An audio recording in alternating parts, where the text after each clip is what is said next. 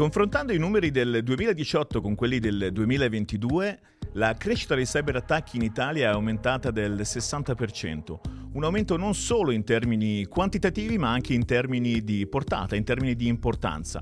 Questo è indicato nel rapporto Clusit 2023 e riguarda soltanto gli attacchi andati a buon fine e diventati di dominio pubblico, quindi forse la situazione è ancora più preoccupante. Ebbene, come possono le nostre aziende italiane difendersi in questo scenario? Io sono Lorenzo Belliusse, direttore marketing di Reti Spa, vi do il benvenuto a The Innovatiable, il podcast reti in cui trovare molti spunti e idee per stimolare l'innovazione sostenibile. Eh, oggi qui con me per affrontare questo interessante argomento c'è Walter Narisoni, direttore Sales Engineer South EMEA in Sophos, un'azienda che dai suoi primi passi negli anni 80 in Inghilterra attraverso la produzione dei primi prodotti antivirus, oggi è una delle più grandi aziende europee di prodotti di sicurezza informatica, con oltre 100 milioni di utenti in 150 paesi. Benvenuto Walter. Grazie. Allora, sentiamo spesso nomi blasonati di aziende che vengono costantemente attaccate, aziende che presupponiamo abbiano in atto dei sistemi di protezione, ma allora se addirittura certi brand cadono vittima di attacchi, in un tessuto imprenditoriale che è fatto per il 95% di microimprese, per la restante parte importante, un 4,9 di PMI, a questo punto cosa faccio io azienda italiana? Mi arrendo ancora prima di iniziare? Beh, assolutamente il tema è abbastanza caldo, i numeri che hai citato sono eh, indubbiamente una prova.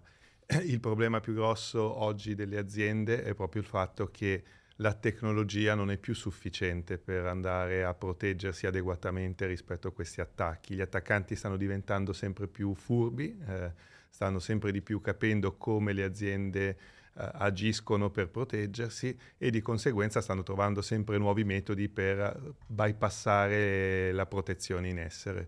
Ed è per questo che anche aziende che hanno investito tanto, eh, come quelle che sono finite sui giornali negli ultimi giorni, eh, sono poi vittime di attacchi. Questo però non significa che non ci si può difendere in assoluto, cioè che non devo rinunciare, anzi eh, tutt'altro. Oggi le tecnologie stanno diventando sempre più intelligenti grazie all'intelligenza artificiale, a tutta una serie di altri strumenti che sono stati inseriti all'interno della tecnologia eh, per eh, riuscire a identificare anche attacchi complicati e complessi. Eh, c'è da dire che, come dicevo prima, la tecnologia oggi non è sufficiente, occorre anche eh, seguire delle best practice e fare in modo che eh, alla tecnologia sia affiancata non soltanto l'intelligenza artificiale ma anche l'intelligenza umana. Oggi l'intelligenza artificiale è molto brava a identificare, a dare gli alert, ma non è ancora in grado di trovare la soluzione e buttare fuori il cattivo dall'infrastruttura che viene attaccata. Eh, di conseguenza è fondamentale eh, quantomeno avere delle persone che sono in grado di interpretare i dati che arrivano e gli alert che arrivano per poi prendere le azioni, fare le azioni necessarie eh, per andare a eh, buttare il cattivo al di fuori dell'infrastruttura. I miei collaboratori, Walter, sono tutti affidabili, lasciami dire, perché non posso accontentarmi del perimetro di sicurezza tradizionale. Invece no, devo continuare a pensare che nessuna eh, entità può essere considerata implicitamente affidabile, ogni accesso deve essere verificato, autorizzato in modo rigoroso. Ecco Walter, io sono un'azienda che vorrei tanta trust eh, e invece oggi si parla solo di, di zero trust. Questa domanda provocatoria, aiutaci a capire cosa vuol dire. Beh, tutto parte dal concetto che oggi gli attacchi che vengono fatti eh, spesso uh, sono uh, fatti utilizzando strumenti leciti, software presenti uh, sui computer, um, strumenti che vengono utilizzati normalmente per fare penetration test o, o strumenti che servono per um, gestire remotamente le macchine. Eh, di conseguenza, anche se la macchina eh, penso che sia protetta correttamente, potrebbe capitare che macchina, sulla macchina sia arrivato un attaccante che sta utilizzando quella macchina per riuscire ad entrare, quindi come punto di ingresso all'interno dell'azienda. Quindi il concetto di zero trust eh, significa che io non mi posso fidare di niente e di nessuno, anche se quella cosa che sta tentando di entrare o sta tentando di accedere al mio dato è una cosa o uno strumento lecito, okay. perché potrebbe essere in mano al, all'attaccante, quindi uno strumento lecito usato in modo illecito. Mm, ok. Qualche esempio su, per, per, capire meglio? Sì, assolutamente. Beh, I due esempi più grossi che abbiamo di Zero Trust è eh, il concetto di zero, tra, di zero, trust sulla rete. Okay. Eh, oggi ehm, molti, molte aziende permettono l'accesso in rete utilizzando le normali VPN. Eh, le VPN hanno il problema generalmente che nel momento in cui io do l'accesso a un utente attraverso VPN gli rendo visibile un pezzo della mia azienda che è la rete su cui atterra quella VPN. Se la macchina è infetta, il rischio è che l'infezione si possa propagare all'interno della mia infrastruttura perché il, l'attaccante riesce a vedere il pezzo di rete in cui è atterrato. Chiaro. Se io utilizzo invece il concetto di zero trust, non mi fido di quell'apparecchio, di quell'oggetto che è eh, collegato remotamente dalla casa, dove magari l'utente non ha grandi livelli di protezione, dove la macchina è in rete col, col computer del figlio e il figlio ne combina di ogni e di conseguenza che cosa faccio? Al posto di dargli la possibilità di entrare sulla mia rete, intanto gli do l'accesso sola, al solo servizio che ha bisogno. Supponiamo che debba accedere a uh, un servizio RDP di Remote Desktop Protocol, vedrà soltanto l'RDP, non vedrà la parte di rete su cui c'è la macchina. E seconda cosa, verifico sempre, prima che lui possa entrare, che cosa mi dicono i software di sicurezza. Cioè, se il software di sicurezza mi dice la macchina è pericolosa, anche se lui tendenzialmente dovrebbe aver diritto di accesso, non gli permetto l'accesso. Okay. Oggi siamo abituati, Walter, a utilizzare tantissime mm, soluzioni a servizio. Penso un po' nel nostro mondo del, dell'IT, eh, parliamo del software as a service, l'esempio banale, Microsoft 365, Dropbox. Um, altri esempi, il platform as a service, quindi un modello che ci consente di evitare le spese e la complessità legato all'acquisto e alla gestione di, di software, di middleware, eh, agenti di orchestrazione e, e, così via. L'infrastructure as a service, ne abbiamo veramente eh, tanti. Eh, Walter, c'è una novità però. Eh, se uno ha bisogno può ricorrere anche al cybercrime as a service. Che tipo di servizi sono? Assolutamente sì. Oggi Diciamo che c'è una fortissima specializzazione anche nell'ambito dell'attacco. Eh, per poter attaccare un'azienda servono tanti tipi di competenze diverse, nel senso che oggi abbiamo bisogno della competenza per trovare il punto d'ingresso, mm-hmm. la competenza per creare l'oggetto di attacco, la competenza per esfiltrare i dati e poi chiedere il riscatto e tutte queste competenze si possono noleggiare. Esistono oggi eh, diversi diciamo, provider, chiamiamolo così, eh, che sono in grado di eh, specializzati per esempio nel trovare il punto d'ingresso all'interno di un'azienda, quindi una volta che hanno trovato il punto d'ingresso e sono riusciti a entrare in un'azienda, vendono as a service, cioè vendono l'accesso a qualcuno che poi lo utilizzerà per fare il resto dell'attacco, piuttosto che ci sono enti, enti, gruppi che si sono specializzati nel phishing as a service, cioè tu gli dici quello che hai bisogno di attaccare e ti creano loro tutto l'impianto che serve per poter fare l'attacco di phishing, quindi tu noleggi l'infrastruttura e lo paghi l'infrastruttura e loro ti danno tutto quello che ti serve. Questo significa che oggi è diventato semplice fare eh, questo tipo di business, cioè attaccare e sfruttare le competenze di altri. Non solo, ho mh, servizi specializzati, quindi mm-hmm. sanno molto bene come fare quel tipo di mestiere perché fanno solo quello per mestiere, ognuno si è specializzato nel suo pezzettino e di conseguenza gli attacchi stanno diventando più devastanti anche per questo motivo. C'è la specializzazione per ogni singolo pezzo del pezzo dell'attacco. Ci sono addirittura, mh, mm, eh, si trovano sul dark web offerte di lavoro uh, da parte di questi enti che, dove chiedono appunto enti, li chiamo enti, di, da parte di queste bande di criminali, uh, dove eh, cercano uh, le persone per, uh, per, per creare gli tool di attacco, ma dall'altra parte ci sono anche chi si offre, certo. cioè, si trova, c'è un mercato. Un vero e proprio mercato, visto anche dal vostro report, anche l'advertising sì. è veramente professionale, sembra un servizio a tutti gli effetti che potrebbe andare in tv. Assolutamente sì, perché eh, col fatto che si guadagna tanto a fare questo tipo di mestiere, hanno iniziato ad assumere anche gente in gamba sulla parte marketing per pubblicizzare ovunque i propri servizi, mentre fino a qualche tempo fa la pubblicità era fatta in modo testuale, quindi brutta, neanche tanto accattivante, oggi invece curano anche tutta la parte grafica per attirare di più l'attenzione, per fare in modo che qualcuno sfrutti il mio di servizio e non quello ah. di qualcun altro. Quindi c'è, certo, c'è offrire il percepito che appunto io sono meglio degli altri. Eh sì, di fatto forse non dovremmo davvero stupirci del fatto che esistano questi servizi cybercrime as a service, Ehm, dato che come stavi dicendo la criminalità, la cybercriminalità è diventata un'attività molto lucrativa e davvero ben organizzata. E Walter, quali sono le principali conseguenze di un attacco, magari con qualche esempio? Beh, eh, di conseguenze ce ne sono veramente tante. Ne, eh, spesso eh, chi viene attaccato si accorge dell'attacco quando vede qualcosa di veramente evidente all'interno della sua azienda. Il classico esempio è il ransomware. No? Mi accorgo dell'attacco quando il ransomware mi chiede il riscatto. In realtà spesso gli attacchi permettono di guadagnare l'attaccante ben prima dell'evidenza. Eh, beh, lo, lo, citavo prima, già un prim- una prima fase di guadagno per l'attaccante, già solo se riesce a entrare nella mia, re- nella mia rete può vendere il, il, punto di ingresso a tutti gli altri, quindi già qua, ci, qua c'è un primo, un primo, un primo guadagno. Secondo tipo di guadagno è nella prima fase dell'attacco tendenzialmente l'attaccante utilizzerà il periodo per capire come è fatta l'infrastruttura e per iniziare a esfiltrare i dati, cioè a rubare i dati e portarli al di fuori. Questi dati possono essere utilizzati in due modi. Uno, venduti, mm-hmm. eh, se ho dei dati interessanti e a qualcuno possono essere utili, li posso vendere. Ad esempio, se sto attaccando un ente che ha al suo interno numeri di carte di credito, eh, informazioni personali, questi possono essere sicuramente venduti a buon prezzo sul dark web.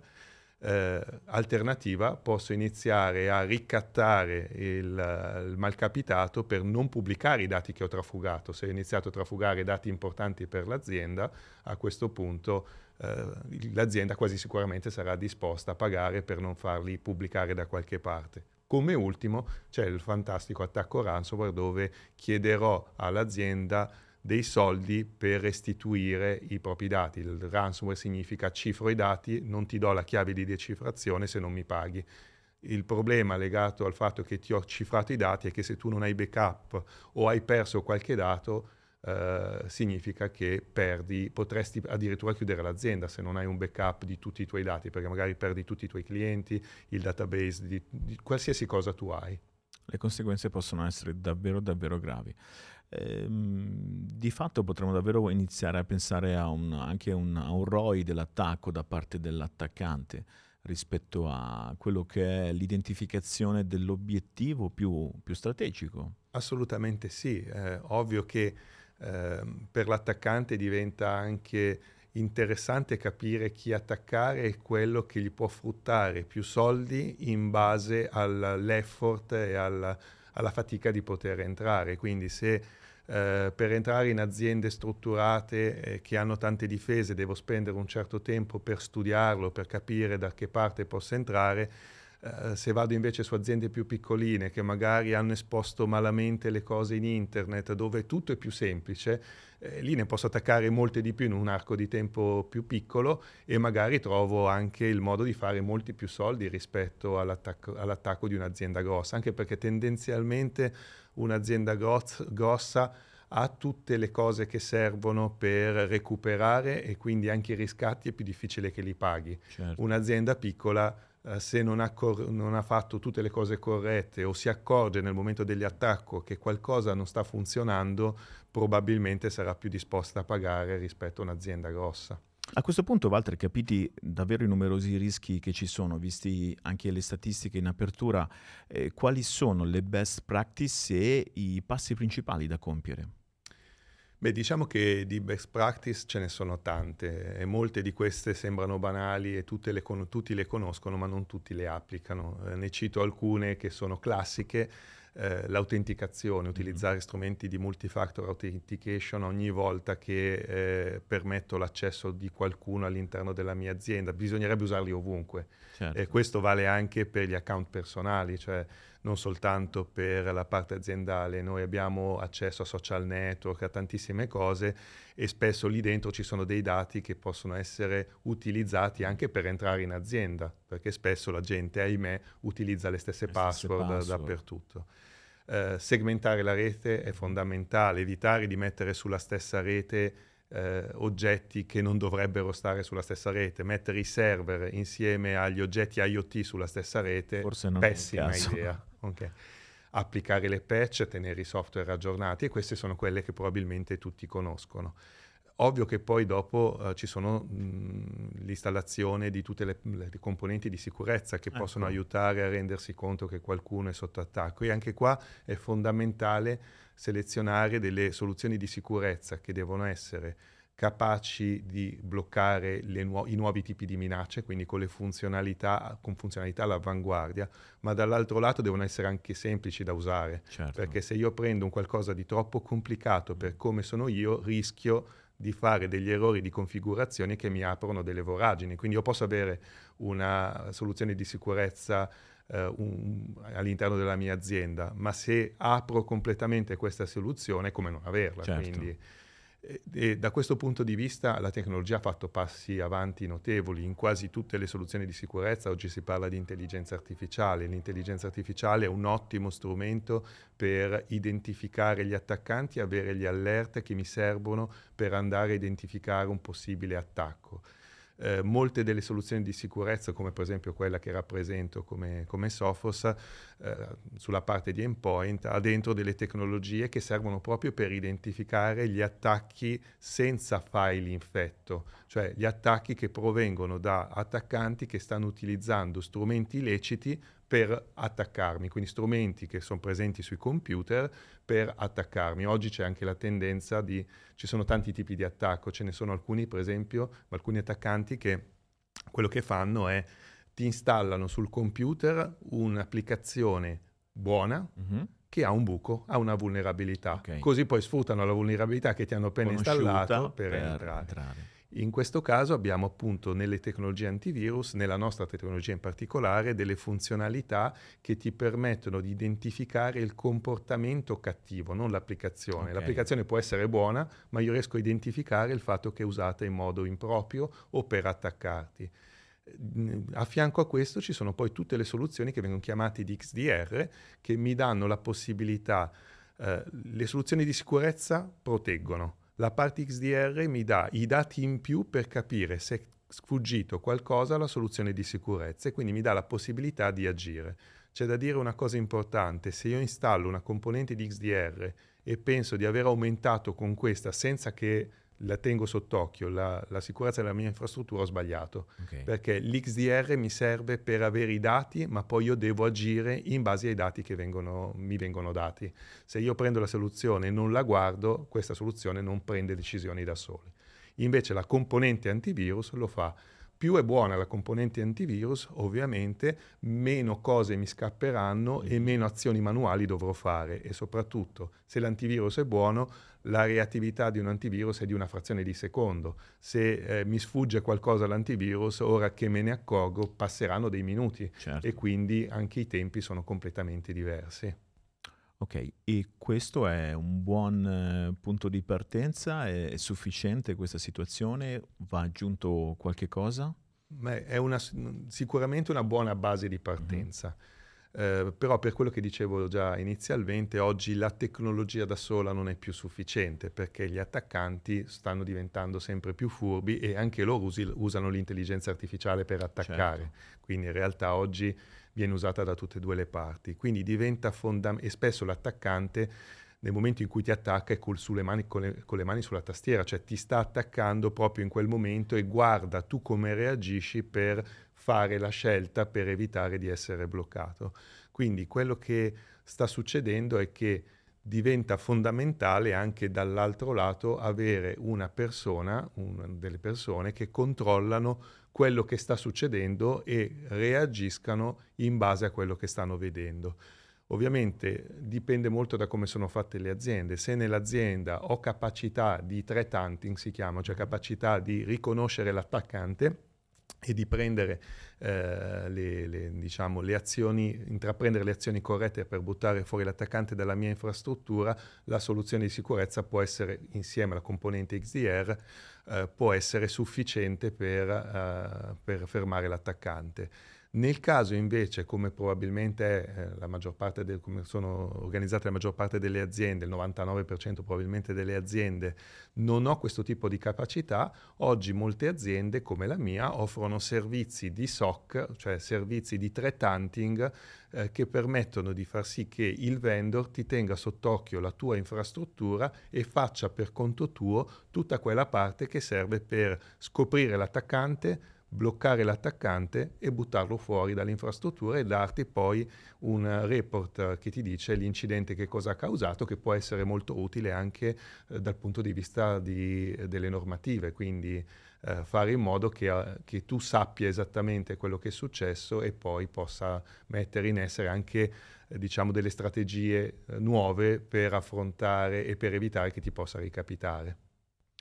Quindi questo per permettere di dormire qualche sonno probabilmente più tranquillo e sicuramente anche permettere alle aziende di concentrarsi invece sul, sul proprio business, perché questa è una competenza, oggi abbiamo capito sempre più che mai cruciale e importante, ma è proprio complessa, cioè le competenze sono davvero diverse, eh, l'abbiamo un po' capito dalla tua descrizione, ma... Eh, non è per nulla semplice anche acquisire no. internamente quel tipo di competenze. Assu- assolutamente. Eh, tieni presente che eh, per fare un servizio di, cioè per avere eh, una buona protezione umana, tra virgolette, occorrono diverse competenze all'interno di un SOC, non soltanto quelli in grado di capire gli alert e gestirli, ma servono per esempio le persone che indagano e eh, capiscono cosa sta succedendo nel mondo in questo momento certo. e quali sono i segnali che mi dicono che in, quel, in questo momento potrei essere sotto attacco. Quindi all'interno del nostro, del nostro, SOC abbiamo quelli che vengono chiamati eh, threat hunter che fanno questo come mestiere, che sono poi affiancati da quelli che fanno threat intelligence, cioè threat intelligence recuperano i dati da chiunque, i threat hunting li mettono a terra per capire da, quel, da quei dati che provengono dalla threat intelligence eh, se sono o non sono sotto attacco.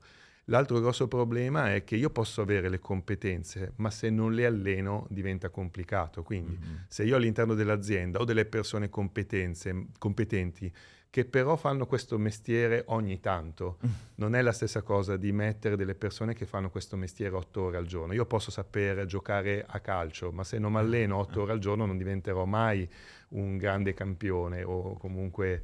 Poi è vero che devo anche avere altre cose, altre caratteristiche e questa è un po' la difficoltà, quindi avere le persone che sono dedicate, che sono allenate e che hanno l'occhio per reagire velocemente, riconoscere velocemente qual è la minaccia. Affiancato a questo ovviamente occorrono anche quelli che costruiscono i motori di intelligenza artificiale che danno una mano. Certo. Perché ricordiamoci sempre che l'intelligenza artificiale ha il vantaggio di essere molto più veloce dell'intelligenza umana, però appunto, come dicevo prima, alcuni svantaggi. La binata ci deve essere. Insomma, come abbiamo visto, il mondo dark web è un mondo dark che è sempre più organizzato in termini di servizi, in termini di expertise.